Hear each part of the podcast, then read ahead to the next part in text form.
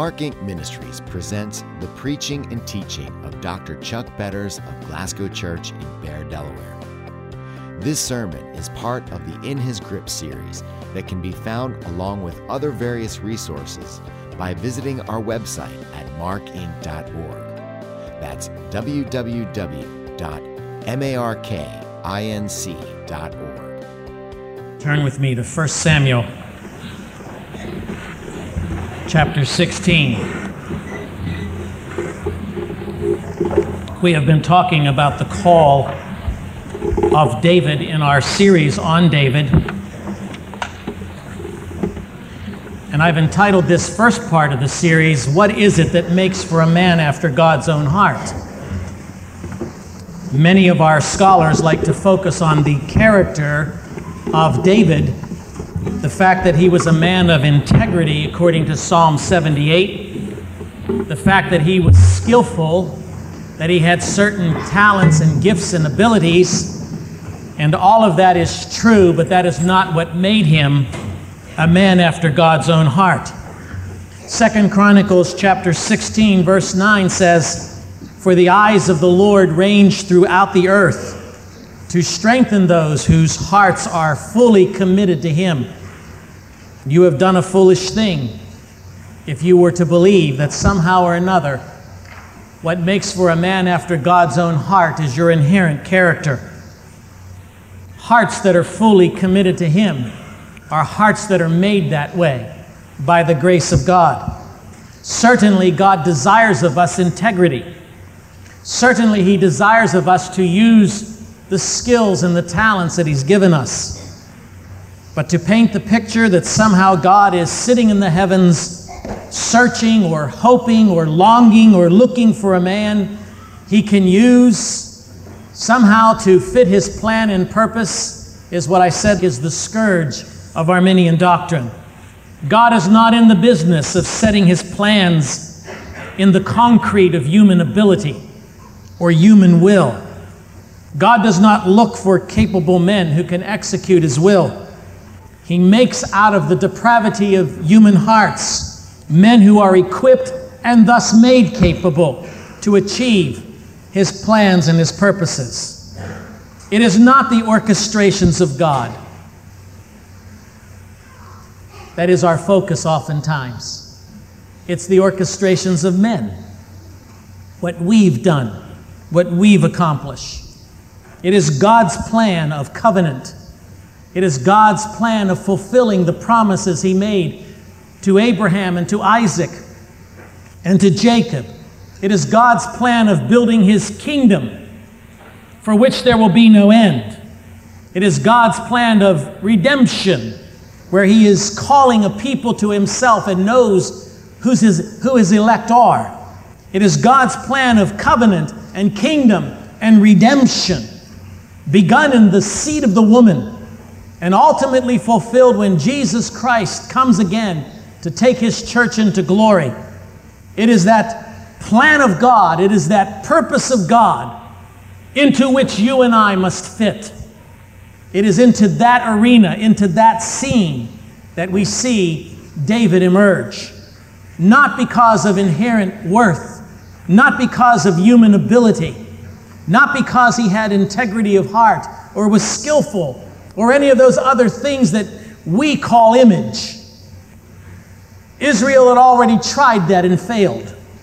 Saul was raised to his position of kingship because of image, because he looked the part, because he was tall and seemed to be a powerful man. But what a tragedy Saul's kingship proved to be on Israel. I was thinking the other night about my childhood. I often do that, especially in some of my more nostalgic moments. And for some reason, I told my wife, I said, Remember this name. Don't let me forget this name. Tommy Popovich came to mind. Now, I want to tell you something about Tommy Popovich. We didn't use the word nerd back then, but Tommy would have fit that word. I hope this tape doesn't go out where Tommy Popovich lives.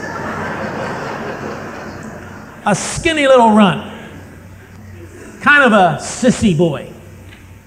He was always the guy when we were raised in Catholic school. I remember when we would have recess, the nuns would always pick me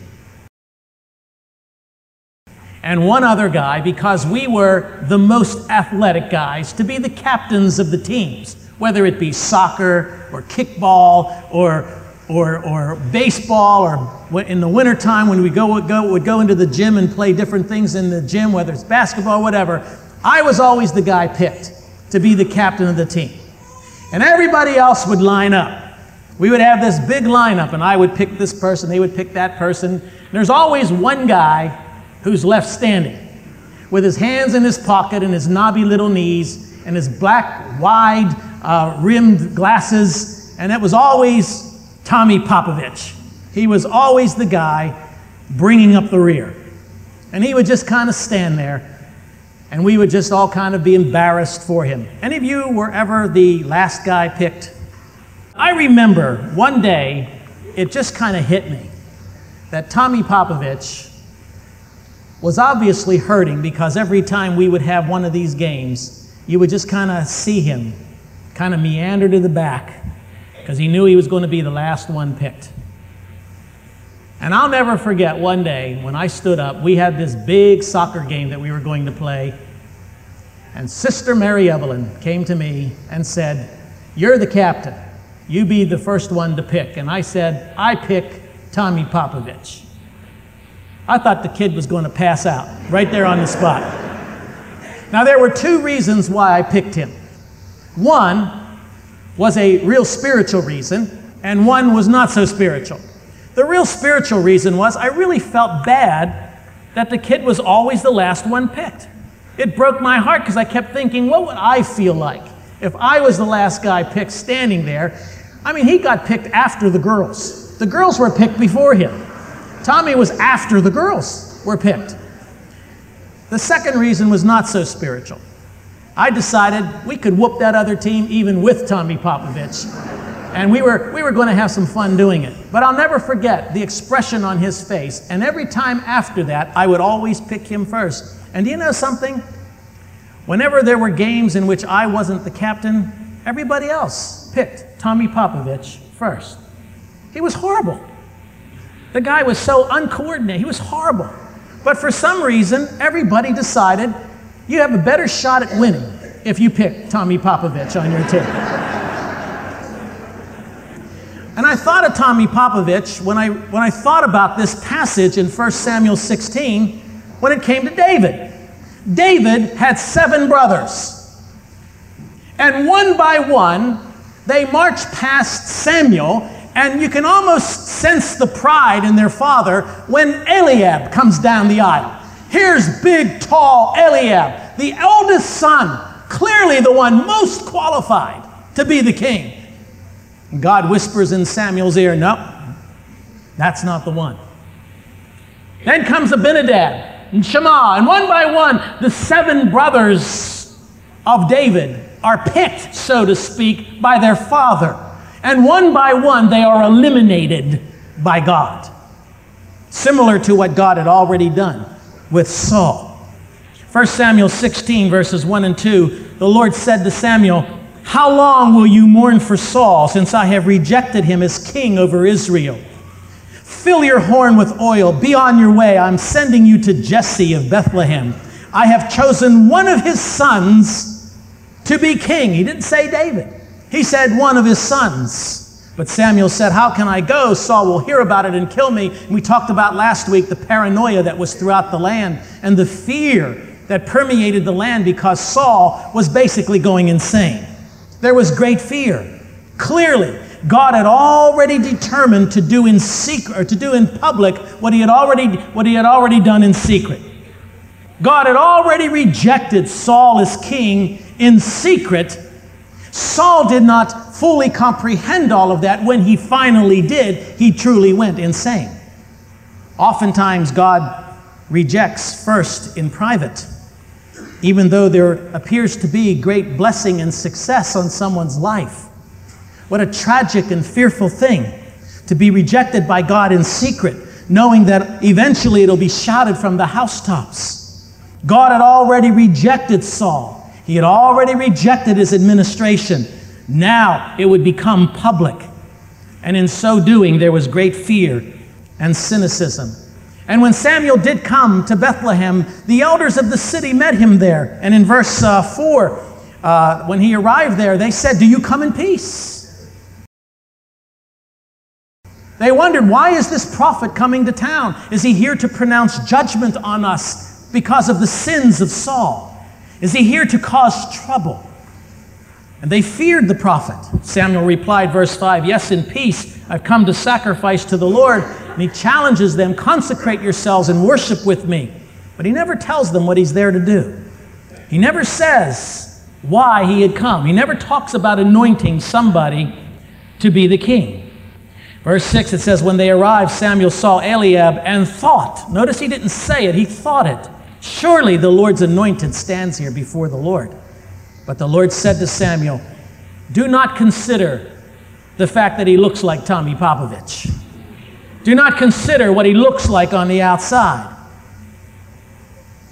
Do not consider that he's strong and tall and mighty. Do not consider what his image is. There's something deeper at stake here. It's not what he looks like, it's what his heart's like.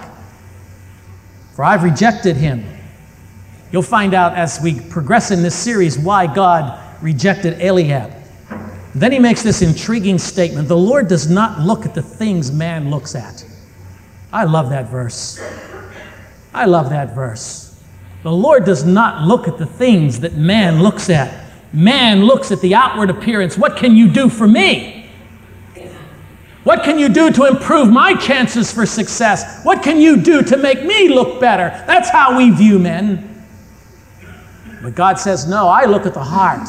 I look at what's inside of a man's heart. I look at his character. I look at his love for me. I look at his submission. What a thought to be rejected by God. He was the eldest son, held the place of privilege in a Jewish home, likely successor because simply because he was the eldest son, but there was a flaw in this one's character a flaw that would emerge later on, a flaw that showed that his heart was not fully committed to his God. Eliab was in the business of pleasing Eliab. Verse 8 Then Jesse called Abinadab, had him pass in front of Samuel, but Samuel said, The Lord has not chosen this one either. Jesse then had Shammah pass by, but Samuel said, Nor has the Lord chosen this one. Verse 10 Jesse had seven of his sons pass before Samuel.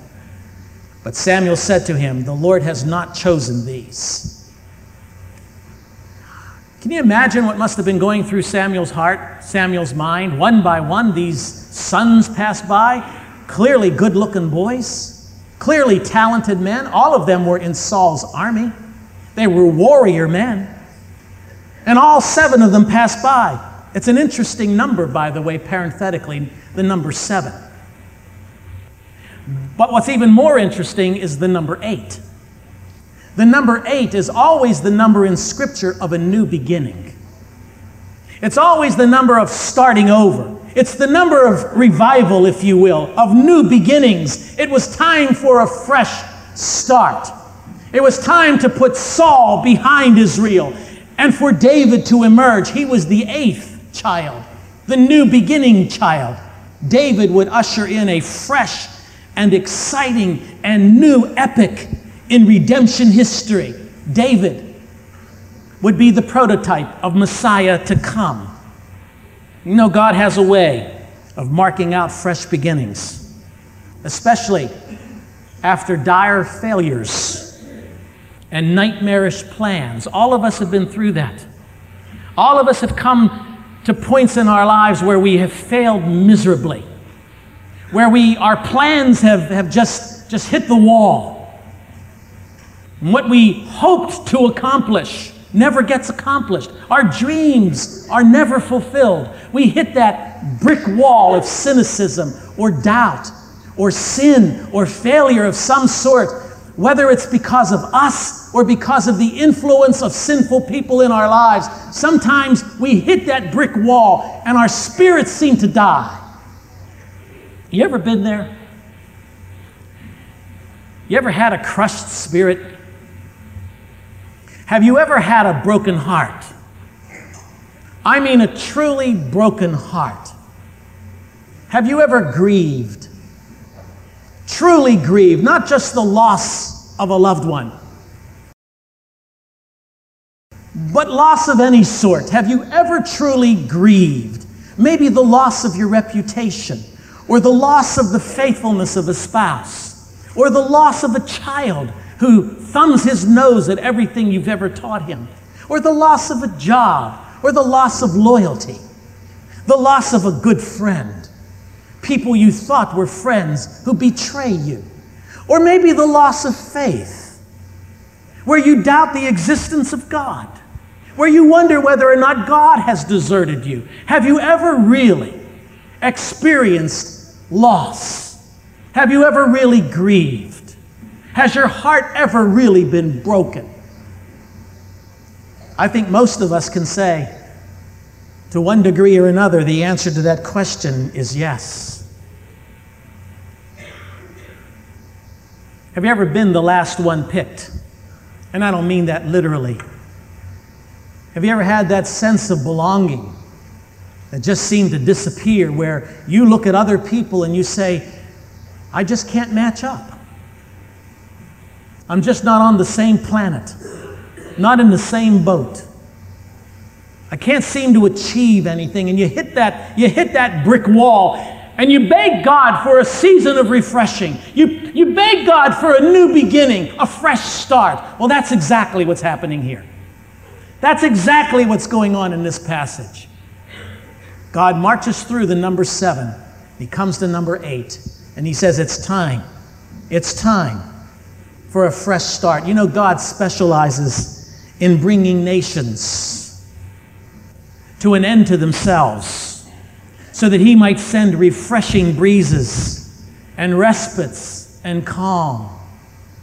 We keep hearing our, our wonderful missionaries telling us of the antithesis to the gospel, uh, of the, of the closed mindedness to the gospel that exists around the world. And yet, I believe with all of my heart that closed mindedness exists right here in our own nation. There's a hardness of heart. And sometimes God brings us as nations to an end to ourselves so that we might experience seasons of renewal. I think He brings churches through that.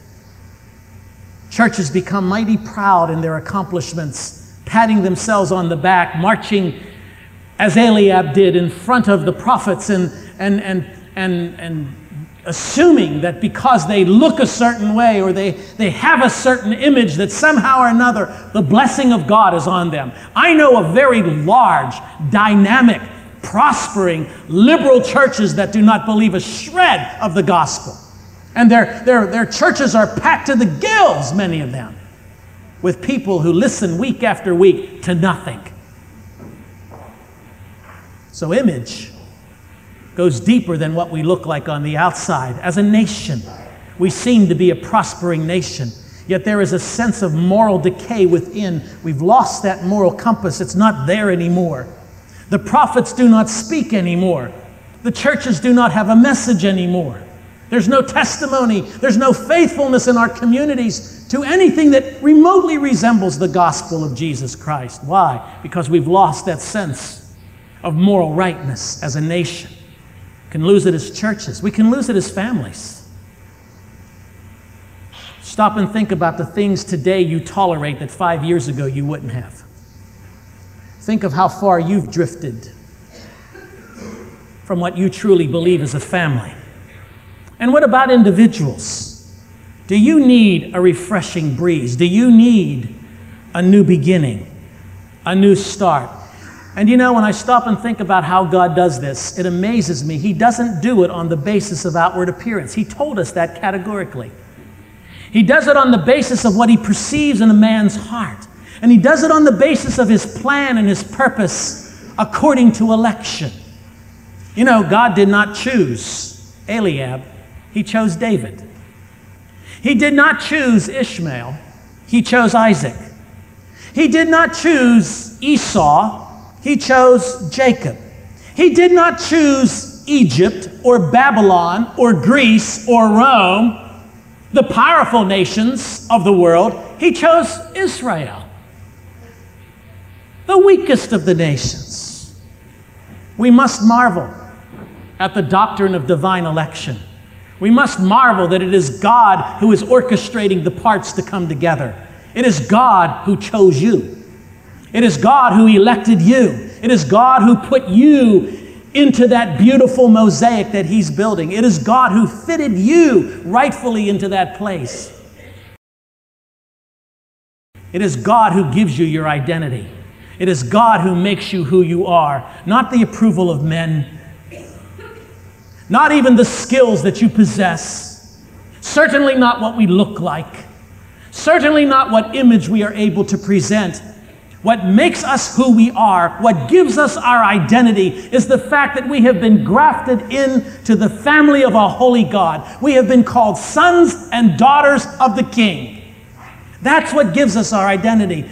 Romans chapter 8 and verse 30 is what I like to call the spiritual birthmark. You know, all of us have a birthmark. All of us have a little spot somewhere on our bodies uh, or some sort of birthmark somewhere that identifies us, whether it's our thumbprint or, or some physical mark that identifies us. Roman 8, Romans 8.30, I think, is our spiritual birthmark. And those he predestined, he also called. And those he called, he also justified. And those he justified, he also glorified. Or 1 Peter 2 9.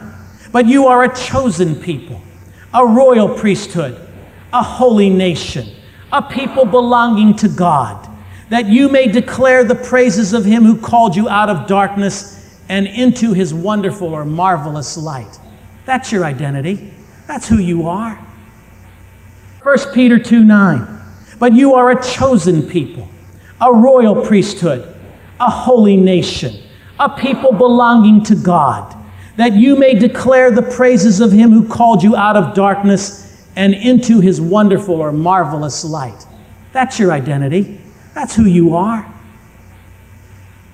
So much of what we think of ourselves is wrapped up in what kind of a mother we are, what kind of a husband we are, what kind of a preacher we are, what kind of a church member, what kind of an employer or employee, how much money I make, what others think of me what influence I carry, what power I hold, what degrees are behind my name, what house I live in, what neighborhood I call home. And on and on the list goes of things that we use to identify ourselves as either successful, the gifted ones who will help to win the game, or the Tommy Popoviches who sit in the back row. And yet God perceives things totally different. Oh, yes, David had integrity of heart. Now, that integrity was often compromised. And he had skillful hands, and oftentimes that skill got him into more trouble than it was worth. But fundamentally, what made David a man after God's own heart was God. What makes you a man after God's own heart is his election of you. The fact that he chose you in Christ before the foundation of the world. That's what makes you a man after God's own heart. You know, when I stand before God someday, and when you stand before God someday, I want you to think about this. Of all the things you have accomplished or will have accomplished by that time in your life, which of those things will you be able to use to boast of as somehow warranting you eternal life? Which of those things? Now say it with me. None of them. Look to the person next to you and say, None of them. None of them. Not one thing you can boast of today as an accomplishment will be able to be presented to God in that day as somehow granting you worthiness for eternal life. Now, what is the one thing that the Father will look at? He will look at whether or not the Lord Jesus Christ, His Son, lives in your heart.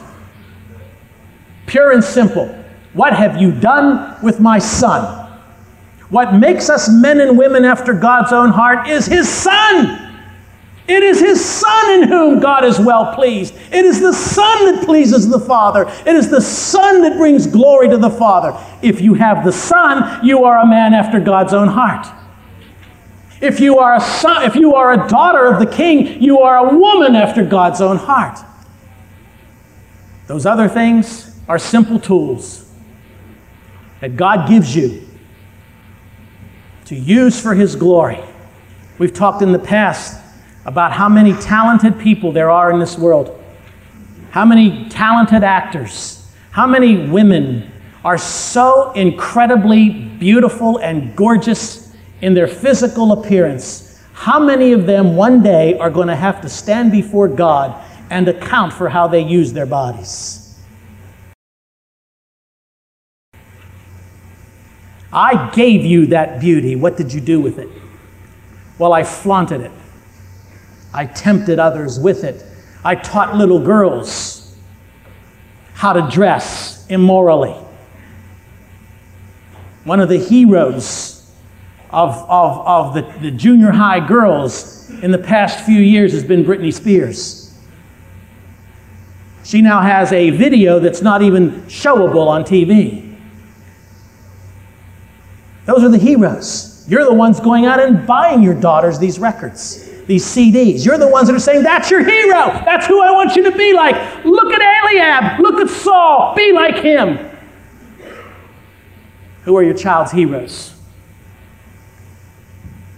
How many people, how many talented, the, the debate rages again. Uh, I hear it all the time. Sports heroes who get 10, 20, 30 million dollars a year because they've had God given talents given to them, abilities to play or jump or run or whatever it is. They get these massive contracts, and then somebody approaches them and says, well, what's this going to do about you being a role model to America's children? Well, I'm not any role model. I don't want to be anybody's role model. I'll take their money, but I don't want to be I don't want to be their role model. Nobody wants to be a role model. Nobody wants to stand up and say I'm a role model. I want to be a hero. I want to be I want to be the person your child looks to for moral character. Who are your child's heroes? Who are your child's heroes? We hear it again and again and again. Image is what makes your children look to people for heroes, uh, for their heroes. God says, no, look at the heart. Look at the heart. I can still see skinny, runty, nerdy Tommy Popovich. I can still see, I can see him right now. I can see his face lighting up when I said, I pick you. Did he deserve to be on the team because of human ability? Absolutely not. The kid was horrible. He wasn't chosen on the basis of ability, he was chosen on the basis of grace. My heart broke for his heart, and I chose him. Oh, in a much grander sense, in a much more glorious sense of the word. Isn't that exactly what our God has done? He chose you on the basis of his plan and purpose. He chose you because his heart grieves for you. He chose you out of love. He chose you out of mercy. Well, what are some of the early fruits of a regenerated heart? Well, we've already mentioned a heart of integrity.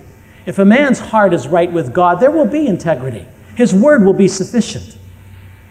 You should be able to believe him when he says yes and believe him when he says no that he's not going to lie to you, that there's integrity, there's honesty there.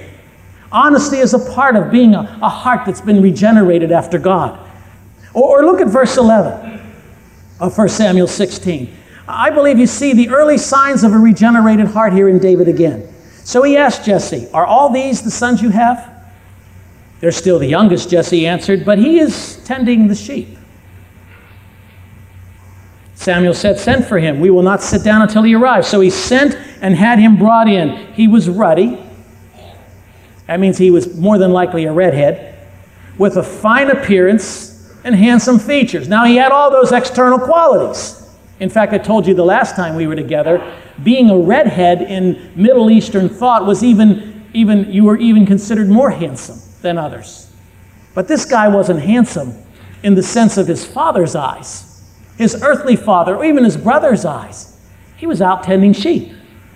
Apparently, Jesse did not even consider David significant enough to be included in this little beauty parade. He marches his seven sons down, down, the, down the aisle, one by one, and they're rejected. Yet, even in this, David is the shadow of one to come. The one David's entire life is meant to foreshadow. It's interesting when you get to the Song of Solomon, if you want, like to turn to it, that would be great. Uh, if not, just listen. In the Song of Solomon, that little tiny love song, that we find in Scripture. Clearly, the Song of Solomon uses the language of a physical relationship between a husband and a wife, the sexual intimacy of a husband and a wife, to point us as a snapshot to the relationship that Jesus has with his church. And so you have this husband and this wife modeling for us in snapshot prophecy the relationship, the love relationship Jesus has with his church. Our identity is wrapped up in Jesus. Who we are as men and women is wrapped up in Jesus. But in the Song of Solomon, chapter 5 and verse 10, it's speaking of Jesus. It's speaking of the coming Messiah. And he says, Behold, beloved, my lover, is radiant and ruddy, outstanding among 10,000. In verse 16, his mouth is sweetness itself. He is altogether lovely. This is my lover. This is my friend, O daughters of Jerusalem. It's caused me, by the way, and I can't prove this, of course, but certainly in referencing David, we're told that he was ruddy. That means he was a redhead. Now the Song of Solomon references the Messiah and calls him ruddy. Is it possible that Jesus was a redhead? Not the way we've pictured him all these years? That's meaningless to this sermon, but just food for thought. Now, friends, I want to tell you something. This is what men and women need when they come to that desert of despair. They do not need a man with power, image, or fame. We need men who are shepherds. We need shepherds in our lives. They need to be our heroes. David was out in the field shepherding. I don't know about you, but I need shepherds. I need people who are going to see me as sheep, who will tend to me as a sheep, who will treat me as though I have need, people who will help me, who will nurture me along, people who will encourage me and support me and shepherd me and get alongside of me, and if necessary, fight for me and protect me. This is not always true. What I'm about to say. It's not always true, but I have found in my years of experience it's oftentimes true. When your friends are those who stake their claim to identity on image, the moment you are having an experience with your back up against the wall and your life is coming apart, they are nowhere to be found. Because you see, their whole identity is wrapped up in success and image. And when you're struggling, and when you're hurting, and when you're grieving, and when you're struggling, and when your life is coming apart, you need a shepherd. Someone who knows your legs are broken and will take the time necessary. I like that. His father says, Oh, yeah, I have one more son, but he is tending sheep. The early signs of a regenerated heart is the heart of a shepherd. The early signs of a regenerated heart is a heart that knows it's not about you, it's about the glory of God in and through you. Turn to Psalm 132. I'm almost finished. Psalm 132. Look with me at verses 1 through 6. While still a youth in Bethlehem, while still tending sheep. This is where David's concern was. This was before he became the king. This was before anybody said David has slain, uh, David slew Goliath. This was before David was receiving the accolades of the people. This was while he was going back tending the sheep. Because you see, after he was anointed by Samuel, what's the first thing? What's the very first thing that David does after Samuel anoints him to be the king? He goes back into the fields and tends the sheep. He had a shepherd's heart. But in Psalm 132, you get a feel for what he said when he went back into that field and tended the sheep. Oh Lord, remember David and all the hardships he endured. He swore an oath to the Lord and made a vow to the mighty one of Jacob. I will not enter my house or go to my bed. I will, I will allow no sleep to my eyes, no slumber to my eyelids, till I find a place for the Lord, a dwelling for the mighty one of Jacob. We heard it in Ephrathah. We came upon it in the fields of Jaar. That's where he was. That's where he was tending sheep. He said when he went back, I want a place that will bring glory to God. If I'm going to be the king, it's not about me. It's about the glory of God. Here is a young man, probably no more than 17 years of age, receiving from the prophet of Israel a whisper in the ear You are going to be the king. You are going to replace Saul. No pompousness, no, no sense of moral uprightness here, no uh, one upmanship here. David simply goes back and tends the sheep, and while he's there tending the sheep, while a sheep, while he's back there tending the sheep, what does he do? He says, My heart is bent on the glory of God. My heart is bent on a place where the mighty one of Israel can receive the glory. I want to see God in his temple. You see, the early signs of a regenerated heart is when we know it's not about us, it's about the glory of God in us. Do you understand that? Do you understand that in your own life? Do you know why God has given you what He's given you? You know why He's made you what you are? And contrariwise, do you know why he's brought you to that point where you're up against a brick wall? Did somehow or another all of this slip his mind? Did it just kind of slip by him and he just has to catch up with you and say, Oh, well, I'm sorry, I've been neglecting you lately? Is that the kind of God you serve? Or has God strategically led you to the point where you are? Has He brought you to the position you hold, to the claim to fame that you have for a reason? If He's anointed you with position and prestige and power and influence, and many of you He's done that with, in, in your own circles of influence, He's done that with many of you. If He's done that to you, you must ask this question why has he done that? For what purpose has he done that? If it's not about me and it truly is about his glory in me, how then can I take what he's given me and display his glory? Or will you return to work tomorrow as a King Saul? Or will you return to work tomorrow as a shepherd? in the fields. I believe oftentimes he brings us to the point where our backs are up against the wall. I've been there. I've been there many times. Sometimes I think I've been there too many times. Then I realize God's in control here. I've been there. Nowhere to go. Nowhere to go.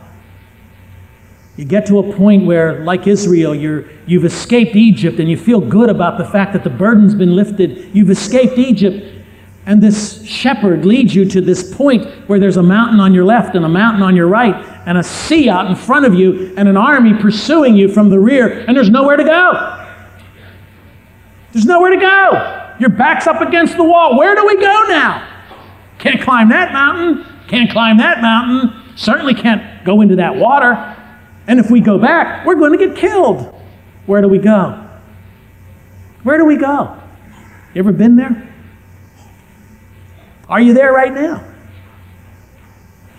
Are you there right now? If you're there right now, can you say, Lord, thank you for bringing me to this painful point? You know, only people who understand that it's not about them, it's about the glory of God can say that. The rest are finagling and wiggling and, and scheming and plotting and trying to figure out what they can do to regain control from a God who smacked them up against the wall. Israel had no other direction to look but up.